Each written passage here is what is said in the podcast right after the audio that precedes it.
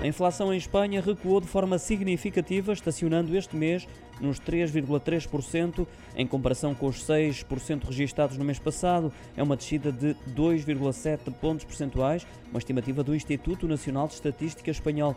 A quebra no índice de preços no consumidor é justificada com as reduções nas despesas relacionadas com a eletricidade e combustíveis.